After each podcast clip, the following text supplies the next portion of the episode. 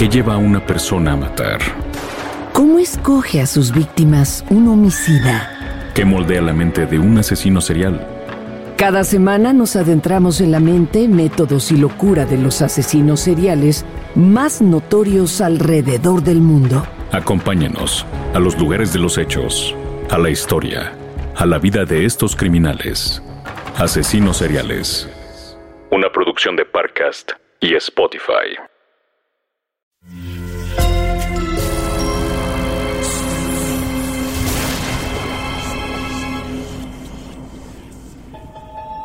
Portal Sonoro no se hace responsable de las visiones, pesadillas o encuentros cercanos del cuarto tipo que puedan suceder antes, durante o después de la experiencia. Para una experiencia sonora completa recomendamos audífonos para dejarte envolver por el mundo de Stephen. Escucha bajo tu propio riesgo.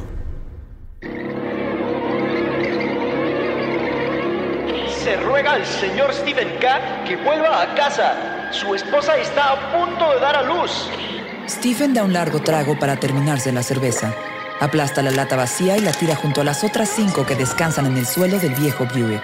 Lamenta que ya no podrá terminar de ver la tercera película del ciclo de terror en el autocinema. Arranca el auto y maneja con prisa hacia su casa. Un hijo. ¿Y ahora qué voy a hacer?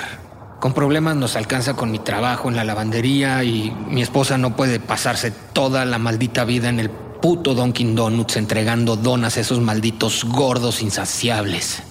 Maneja preocupado, contento y nervioso. Sabe que la vida en la casa rodante está a punto de cambiar, que quizá ha llegado el momento de dejar a un lado las historias que rara vez le publican y conseguirse un segundo trabajo, un verdadero trabajo.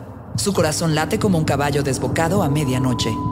Los hijos son cadenas, idiota. Y tú ya tienes los grilletes en el cuello. Llega al parque de caravanas. La mayoría están desvencijadas, algunas tienen las llantas ponchadas, otras la ropa tendida en cordeles que van de la puerta a los árboles. Son las de los residentes, gente que vive apenas por encima del umbral de la pobreza. Otras son relucientes, nuevas, modelos del año con asador portátil para barbacoas familiares en el camping. Ningún viejo pantalón cuelga de un cordel ni los cartones de cerveza mojados se extienden por el suelo. Son las casas rodantes de los turistas que van de paso y cuyas carteras permiten derrochar gasolina kilómetro a kilómetro. Stephen frena. Frente a la caravana, que ni reluce ni está completamente desvencijada, encuentra a su esposa, tranquila y preparada. Ella sonríe feliz. Stephen tiembla, nervioso. Baja del auto corriendo, le abre la puerta y la ayuda a subir. Mete la pequeña maleta en la cajuela y piensa que la panza de su esposa es del tamaño de un pequeño planeta a punto de parir extraterrestres. Estoy bien. Tranquilo, Stephen. Maneja con calma. Stephen no hace caso. Maneja tan rápido como la vida que va pasando frente a él. Dos recién egresados de la universidad, un matrimonio y ahora un hijo. La cabeza de Stephen es una planadora con voluntad propia camino al hospital.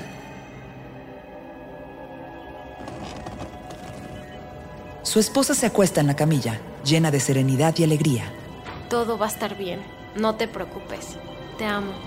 Stephen pasa las tres horas siguientes caminando de un lado a otro, sintiendo cómo la resaca le gana espacio a la ansiedad. Él quisiera tener un trago para pasar el rato, preferiría estar bebiendo que pensando en todo lo malo que puede suceder dentro de ese quirófano. Un hijo. El problema con ellos es que no sabes en lo que se convertirán. Si los proteges demasiado, seguro se transformarán en adultos incapacitados. Pero si no lo haces, los dejas expuestos a lo peor de este mundo horrendo. ¿Qué es mejor? ¿Cómo saberlo? ¿Dónde pintar la línea a la hora de cuidarlos? ¿Estaría a la altura? ¿Cómo explicarle que al final del túnel nunca hay una luz? Que esa es una mentira que solo sirve para tranquilizar y brindar consuelo y esperanza en los momentos más oscuros. ¿Y si mi influencia lo convierte en un alcohólico inútil? Felicidades, Stephen. Tienes un hijo muy sano. Todo salió a la perfección. Tu esposa debe reposar y mañana ya podrán ir a casa. Stephen sale del retorcido laberinto de su cabeza. Esboza una sonrisa que intenta ser de felicidad, pero no logra engañar a nadie. En su cara pálida solo se desdibuja una mueca.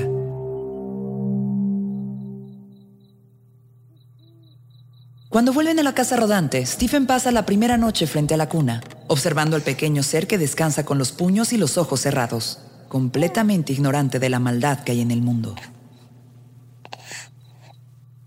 Después de cerciorarse que la respiración del niño es normal, destapa una cerveza tras otra. Las bebe con la sed que genera la incertidumbre. Cuando el paquete de seis latas termina en la basura, se va a dormir junto a su esposa. Stephen se levanta. Hay una bruma espesa pegada a su cuerpo. Camina lento y entra en la habitación. Es de madrugada, una madrugada fría y llena de aullidos provocados por el viento y la oscuridad. El niño está acostado, boca arriba. No respira, inerte. Temblando, con el corazón congelado, se da cuenta que su hijo está muerto. Su piel es más blanca que la cocaína que él consume. El pequeño, sin expresión en el rostro, tiene los ojos abiertos, dilatados y vidriosos, como los de las cabezas de los venados muertos que cuelgan sobre las repisas de los cazadores. Muerto boca arriba, con los pañales sucios, Stephen llora en silencio. No se atreve a tocar el cuerpo. Stephen, ¿qué pasa? Despierta, corazón.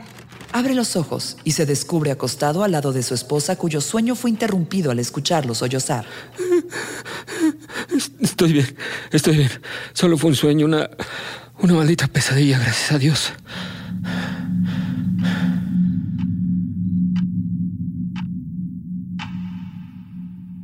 Por la tarde, después de trabajar en la lavandería, Stephen pasa horas escribiendo sobre sus miedos.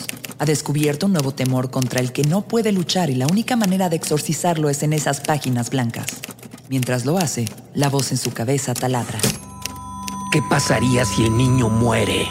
¿Qué serías capaz de hacer, Stephen? ¿Buscarías una fórmula mágica en esas enciclopedias oscuras para revivirlo? ¿Y si vuelve convertido en un monstruo? ¿Te atreverías a acabar con él y devolverlo al infierno? Stephen, ya es hora. Me tengo que ir a trabajar. Te toca cuidar al pequeño. ¿Cómo va ese cuento? O- ok, no te preocupes. El texto, pues tengo una idea. Los verdaderos monstruos somos los padres. Mm, ¿Estás preocupado por nuestra situación económica? ¿Es eso? Eh, Bueno, dos personas tituladas, trabajando una en una lavandería y otra en el Dunkin' Donuts no parece la mejor opción para crear un pequeño, ¿no crees? Las cosas cambiarán. Yo apuesto por ti. Ahora cuídalo y léele algún cuento para que duerma un rato. Stephen no comparte el optimismo de su esposa, pero prefiere no decírselo. Piensa que la carestía se vive diferente cuando un ser indefenso depende de ti para comer, para tener abrigo, para sobrevivir. Que te vaya bien, corazón. Acompaña a su esposa hasta la puerta y la ve partir, caminando con pasos decididos hasta desaparecer en la esquina. Stephen entra y busca un libro. Estás jodido. Tu vida se ha terminado. Una vez que llegan los hijos, ya no hay futuro posible. Todo se centra en ellos.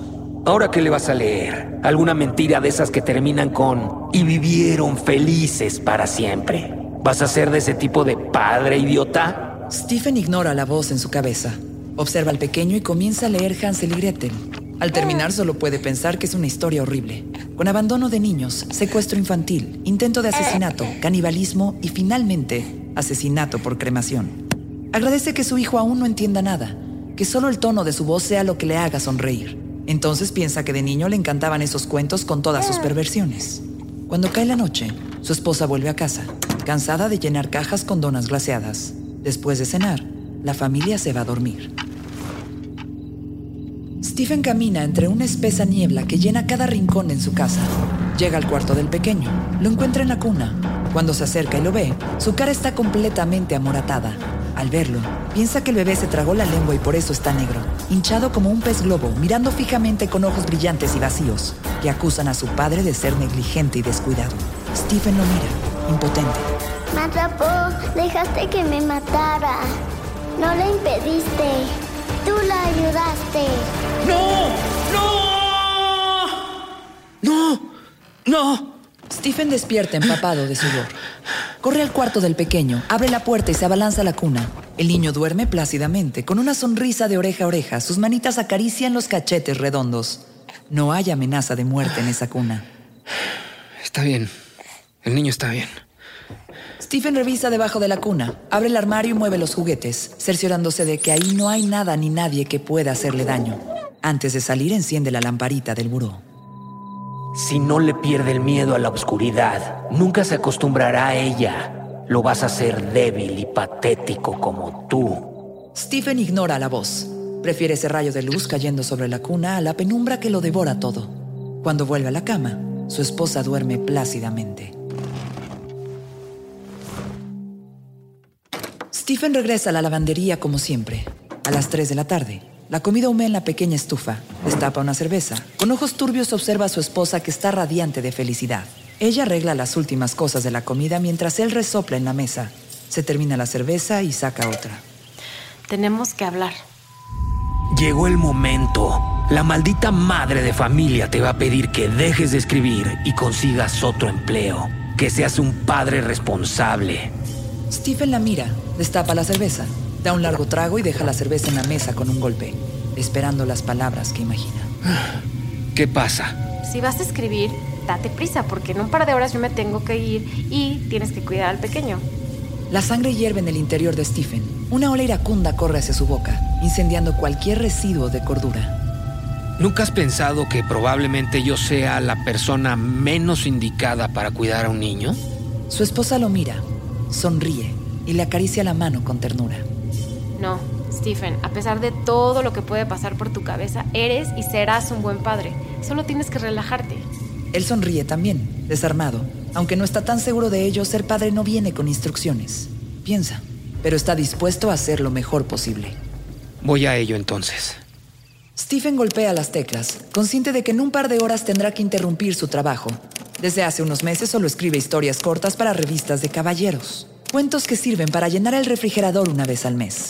Su esposa entra y se despide. Él pone punto final al cuento y sale. Como todos los días, ve a su mujer caminar hacia la puerta del parque de caravanas para desaparecer yendo hacia un trabajo esclavo y sin futuro, como el suyo. Una vez que ya no le puede seguir con la mirada, se acerca a la cuna del pequeño. Se queda de pie frente a él y lo mira lleno de amor y miedo. Los hijos atan al hombre. Los hijos atan al hombre. Los hijos atan al hombre. Los hijos atan al hombre. Stephen busca un nuevo cuento para su pequeño, un ser que no entiende sus palabras y que ignora el mundo al que ha llegado. Le lee Caperucita Roja y Stephen tiembla al pensar que él puede ser el lobo, el devorador de almas inocentes.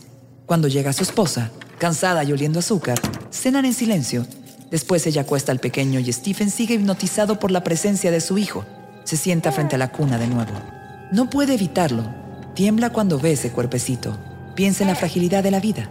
Teme que en cualquier instante, como un soplo o un tornado, su existencia pueda terminar. Un ruido extraño en un rincón rompe la tranquilidad del momento. Es un ruido que Stephen conoce. Es el de una criatura oscura, negra y húmeda que lucha por salir del armario. Stephen, por alguna extraña razón que pareciera sacada de un cuento infantil, tiembla. Piensa en lo que puede haber ahí adentro, moviéndose, reptando entre los juguetes y los zapatitos infantiles. Teme abrir la puerta y encontrar un monstruo agazapado y listo para balanzarse contra él. Los días pasan, la vida continúa con normalidad. Todos los días son iguales. Él trabaja en la lavandería, ejerce de padre primerizo, quiere a su esposa y aspira un olor a vainilla cuando ella vuelve de trabajar aprende a cuidar a su hijo, se emborracha cada viernes por la tarde y escribe relatos. Pero el miedo lo ronda cuando intenta dormir. El miedo a que una alcantarilla se abra y el pequeño desaparezca en esa suciedad. El miedo a que se ahogue, a que se caiga y se rompa un brazo. El miedo a que una bestia inexistente lo devore. Por la noche, mientras el mundo duerme, Stephen sueña a su hijo. Es mayor, el pequeño ya camina, ya no viven en el sucio parque de caravanas. Su casa parece la de Norman Bates, con millones de habitaciones, techo de dos aguas con gárgolas observadoras y con una reja con demonios que da a la carretera. El pequeño deambula por un jardín inmenso. Un columpio se balancea veloz sin nadie que lo impulse. Las nubes están bajas y anuncian tormenta. Stephen fuma cigarrillos y fulmina botellas de whisky que tapizan el porche en el que está sentado. Hay cadáveres de vodka, cerveza y ron que descansan a sus pies. Mira a su hijo, feliz, bamboleándose en cada paso, lo ve llegar a la reja mientras llena un vaso con hielos y su bebida espirituosa. Lo ve atravesar el jardín y caminar en la carretera. Lo ve cuando es aplastado por un camión, borrando cualquier rastro de su existencia, dejando apenas una huella sangrienta de su vida en el pavimento, sin que Stephen haga nada por evitarlo. Completamente borracho. Despierta. Stephen tiene mala cara. Las pesadillas lo acechan como los monstruos a los niños en los cuentos infantiles. Por más que lo intenta, las noches se vuelven experiencias dolorosas, llenas de muerte y de pérdida. Una frase revolotea en su cabeza, sin saber exactamente de dónde llegó. Si piensas mucho tiempo en algo y crees en su existencia, termina por hacerse real. Ese es su miedo precisamente. Le horroriza que los sueños constantes en los que su hijo muere se hagan realidad a fuerza de repetirse. que sus pesadillas conllevan una realidad irreparable en la que lo único que quede del pequeño sea una fotografía que pasados los años tenga que volver a ver para recordar cómo era el rostro de su hijo. El señor Smith se ha vuelto famoso por predecir acontecimientos antes de que sucedan. El caso más reciente fue cuando advirtió a una enfermera de un incendio en su casa, lo que evitó la muerte de un menor y pérdidas millonarias. Me voy a trabajar. El señor Brooks compró una máquina que hay que instalar. Nos vemos en la tarde. Mientras trabaja, entre los humos y olores a detergente y desinfectante industrial, Stephen piensa en el futuro que le espera con su hijo. Tarde o temprano los hijos se echan a perder. Si eres tolerante con él, lo malcrías y después te hará sufrir. No importa lo que hagas y los sacrificios a los que te sometas. Se dedicará a drogarse o un día llegará al salón de clases y disparará a sus compañeros y tú serás el culpable indirectamente porque bebías 24 cervezas todas las tardes y no lo llevaste a jugar béisbol. Calla, imbécil. Mi hijo no va a hacer ninguna de esas locuras. Por la noche, cuando su esposa vuelve, encuentra a Stephen pegado a la máquina Olivetti que ella usaba en la universidad, completamente ebrio, ensimismado, atacando las teclas con furia. El niño descansa con los ojos abiertos, perdido en los movimientos del móvil que cuelga de su cuna, arrullado por el sonido de las teclas. Hola, ¿estás bien? No, llevo muchos días mal.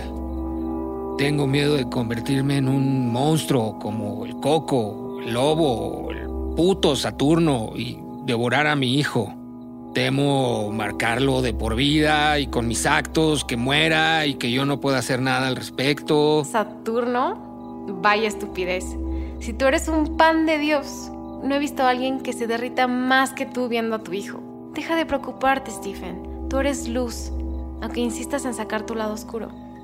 A veces un poco de luz solo sirve para empeorar la oscuridad, como la farola de la calle que convierte las ramas del árbol en dedos cadavéricos, o la luz de la luna reflejada en la ropa amontonada que se transforma en un engendro dispuesto a atacar en cuanto cierras los ojos. No sé, tengo miedo, miedo a no hacerlo bien, miedo a ser un padre castrante de esos que le gritan a sus hijos en la orilla de la playa. No te metas tanto, hay corrientes submarinas. Tienes que esperar una hora después de comer, no te tires de cabeza. Un padre de esos que le dice a sus hijos que se cuiden de los tiburones cuando el agua apenas moja sus talones. Pero también tengo miedo de no cuidarlo lo suficiente, de no darle las herramientas necesarias para sobrevivir en este mundo, de descuidarme y que suceda un accidente que pude haber evitado. Stephen, la gente muere haciendo el amor. Mueren en elevadores que se descomponen o metiendo monedas en las máquinas de refrescos. Algunos mueren sentados en el baño o estornudando. Otros caen fulminados en restaurantes con un pedazo de bistec en la garganta. ¿A dónde vas con todo esto? Cuando yo hablo deberías tomar notas, de verdad. Llevo tiempo pensándolo. Bueno, el asunto es que no podemos asumir que nuestro hijo tendrá una larga vida sin complicaciones ni enfermedades.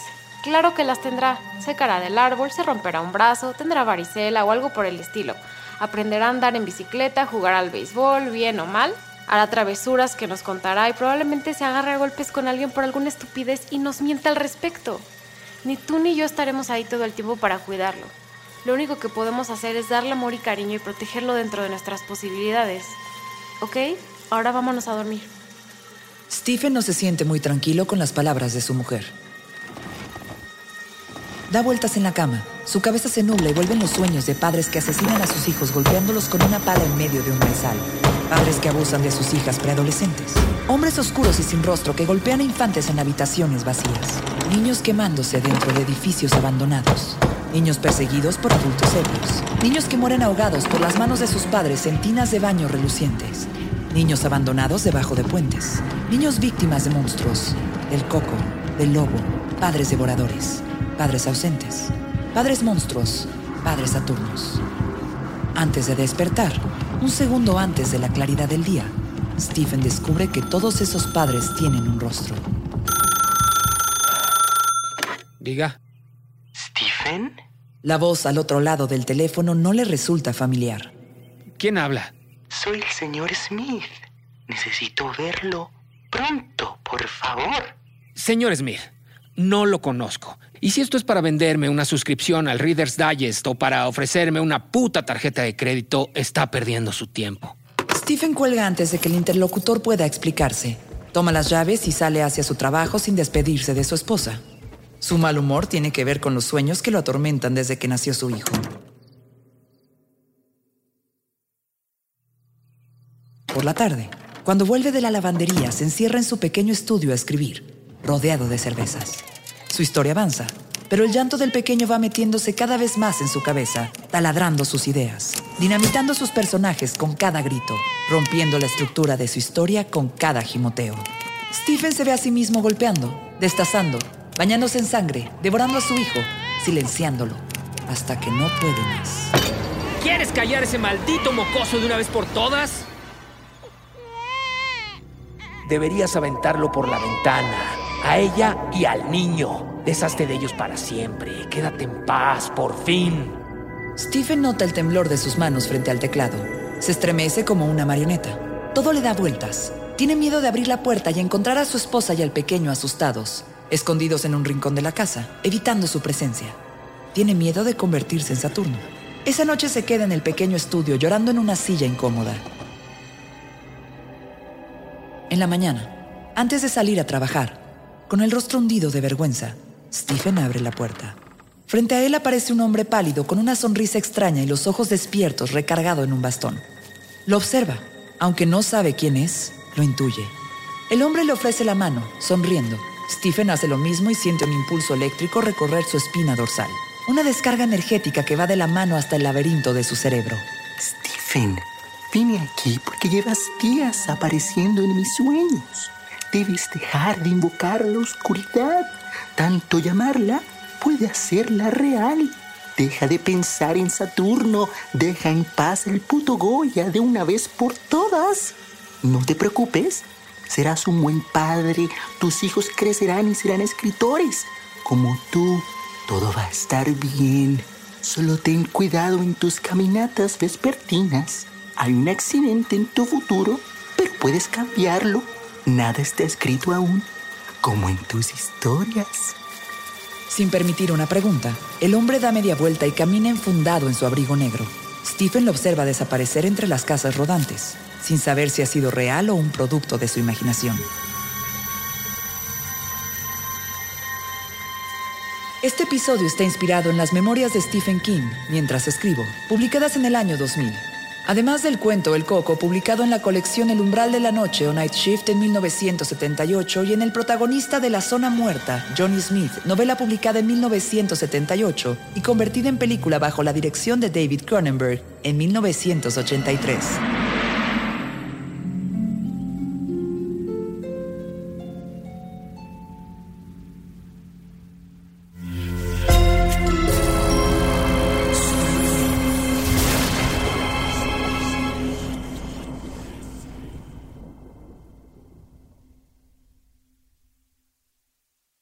Hello, it is Ryan, and I was on a flight the other day playing one of my favorite social spin slot games on chumbacasino.com. I looked over the person sitting next to me, and you know what they were doing? They were also playing Chumba Casino. Coincidence? I think not. Everybody's loving having fun with it. Chumba Casino is home to hundreds of casino style games that you can play for free anytime, anywhere, even at 30,000 feet. So sign up now at chumbacasino.com to claim your free welcome bonus. That's chumbacasino.com and live the Chumba life. No purchase necessary. BGW. Void were prohibited by law. See terms and conditions. 18 plus. ¿Qué lleva a una persona a matar? ¿Cómo escoge a sus víctimas un homicida? ¿Qué moldea la mente de un asesino serial?